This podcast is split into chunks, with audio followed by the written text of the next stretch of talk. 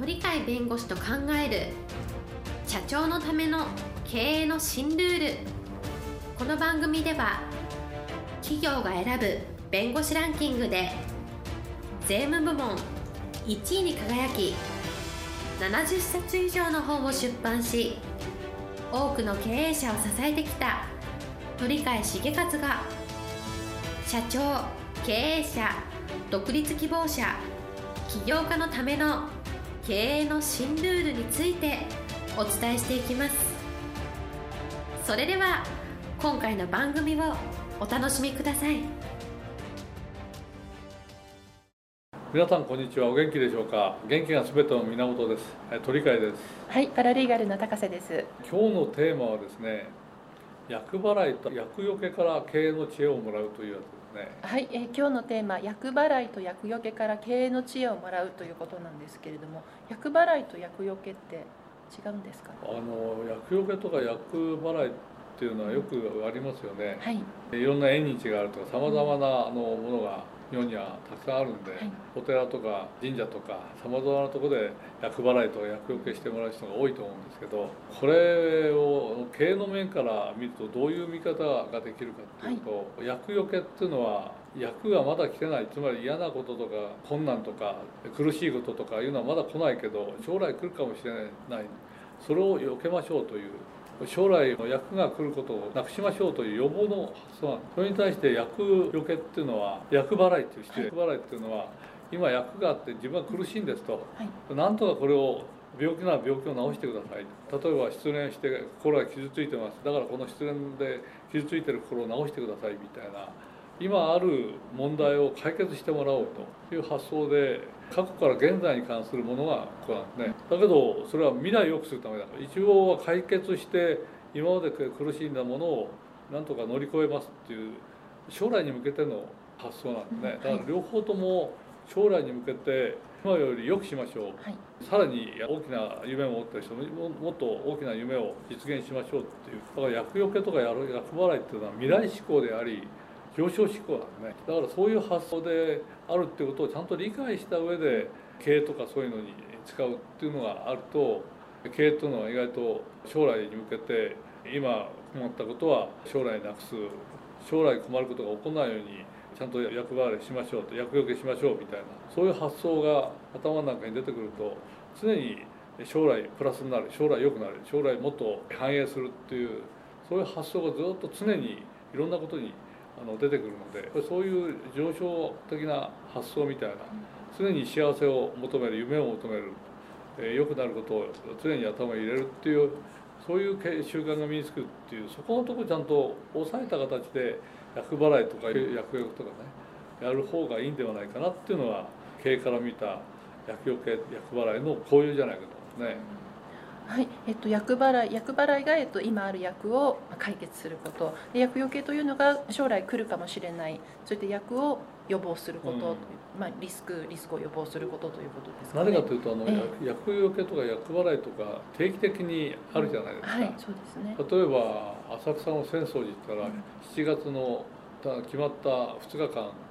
4万6千日というはい、厄除け厄払いその2日間の日1回お参りをすれば4万6千日4万6千日分のはい、厄除け厄払いができるという すごい豪勢な発想ですけどこれ毎年行ってる人がいるのね。ほおずき市とも言うんですけど、僕も毎年行ってるんですけど毎年行ってるから累積した日付がすごく多いんでただそこを厄除け厄払いの意味をちゃんと分かってお参りする場合とえ習慣的に、はい。ま私その日が来たから行くっていうのとは意味が違うので、うんこれを経営に生かそうとする発想がやっぱり大事なんでこうやることで私どもは経営良くなりますっていうのを結びつけてい。くかいかないか、あえー例えば両国の花火大会ってありますよね、はいえ。江戸時代にねはい、えー大飢饉とか疫病が流行って死者が相当出たと。はい、この死者の供養とともにそういうことがこれから起こらないようにという祈願を込めてなんか、えー調べたところによるとええ。花火師の6代目の鍵谷弥平という人かな？はい、それが花火を打ち上げたのが始まりで出来上がったのがあの花火大会で厄除け厄払いの実は。花火見て「あ綺麗だね」っていうんじゃなくて厄除けで「あ将来はああいう綺麗なものに自分たちは恵まれるんだみたいな、うんええ。そこで花火を見るとなると違うはいでしょ、そうです単にねああ綺麗だなってああ新しい形のやつが出てきたとかいうんじゃなくてはい。あれは自分たちの幸せとか夢を実現するとか経営もうまくいくとかそういうところと結びつけてみると全く違ったものに変わりますね。はい、だからそこはあれ人間の知恵なんで、うん。はい。えーだからこういうな厄除けとか厄払いっていうのはなんか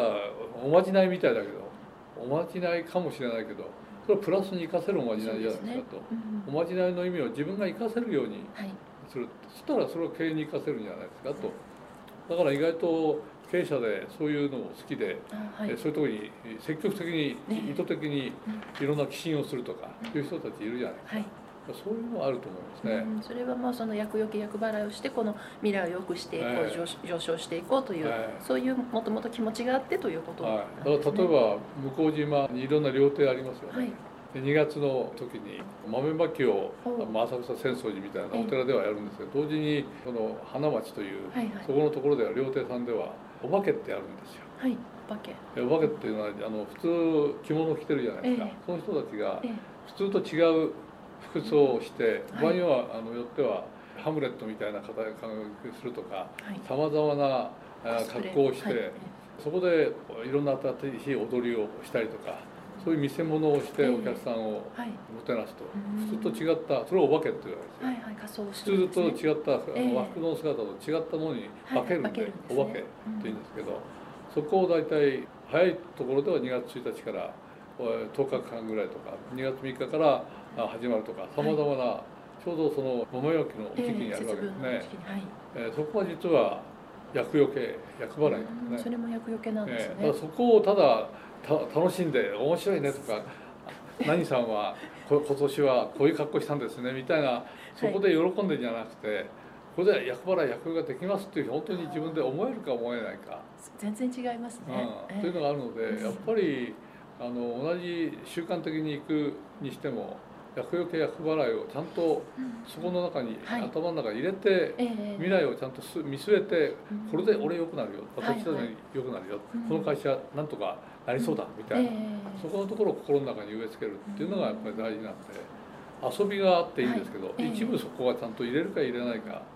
ここによって気分よくはい自宅に戻れるという、うんそこが大事なんじゃないかと思いますね。そうですね。じゃあその隅田川の花火を見てもその浅草寺のほずき地でも、えっ、とその向島の花町はい。はの仮装ですか、ええ。それを見てもそういった意味がその根底にはあるはいということで、意外と皆さん定期的に行きますよね。あそうなんです、大体時期に行ったらみんなで、同じような友人とかそういうのでうん今年も行こうやみたいなんでうん大体数人とか何人かで必ず行くはい一の年中行事になってる。そうですね。ちょっと年中行事になるとマンネリになっててええ。そこ新鮮さがなくなるわけ。ですマンネリって過去と同じ繰り返しは過去なんですよ。発想は。ええ。未来の発想だったらマンネリじゃないんですよ、確かに、まあ新しいい、ものを作るやつだから、今年はうまくいったねとかもっとうまくいきたいねとか。そういう発想があると日本は本当そういうばっかりだから。鳥の石ってのは11月にあるんですこれはあの大和尊の御事を祀ってるんで結局海運とか商売繁盛の、はい。えーために行くんでそのためにいろんな熊手っていうのをはい売って、ええ。ーそこで買ってきてえ、毎年のように少しずつ大きくしていくというような噂もあるんですけど、なかなか景気のいいので、ええ。書き込め書き込めってお金をどんどんどん書き込めという、はい。そこの熊手なんですけど、はいそこのところに行く時もやっぱり商売繁盛とか海運だとかうん。いうのを威勢よくやっていただくっていうところに意味があるので、えー習慣的にか毎年変えるんですっていう、そこじゃなくて。はいはい。でそこのところでうん。もう山本拓の御事を我々は信奉して我々もいろんなビジネスの戦いに勝つんだみたいな、そういう発想をやっと持てるか持てないかっていう、だから習慣的に何かやって何か買ってくるみたいな、ええ。お札買ってきてこれで飾るっていう、それだけじゃやっぱりあの十分じゃない。それをどうやって生かすかっていう、はい。そこのところを考える必要があるんじゃないかなと、そういう意味ではあの神仏に実は頼るんじゃないんですよ。はい。神仏神仏を利用させていただいて自分たちは上昇気流に乗るっていう。利用するんですね。そう。うん。利用してだからはい。お願いするんじゃなくて、はい悪いですけどあなた方の力をお借りして我々は飛躍しますよはいはい。今の苦しみを乗り越えますよと。うんもっと成長しますよと。かいう発想をちゃんとそこの中に入れ込むことが我々の、えー神仏にお参りに行く最大のポイントではないかなと。そこのところを意識するか意識しないかっていうのが重要ではないかなという思います。ね、日本人の知恵なんですよ。人間の知恵なんで。この知恵を、うんまあえ仏教伝来かもしれないし、うん。え他の国から来たのもあるんでしょうけどだけどそこはいいものはいいとして使ってきたのは日本だからそうですね。そこをぜひ生かしてほしいなと思いますね、えはい、えー今日のテーマ「厄払いと厄除けから経営の知恵をもらう」でした。え今日も元気な一日をお過ごしください。はいありがとうございます。本日の番組はいかがでしたか？この番組は毎週月曜日7時に配信いたしますそれでは次回の配信を楽しみにお待ちください。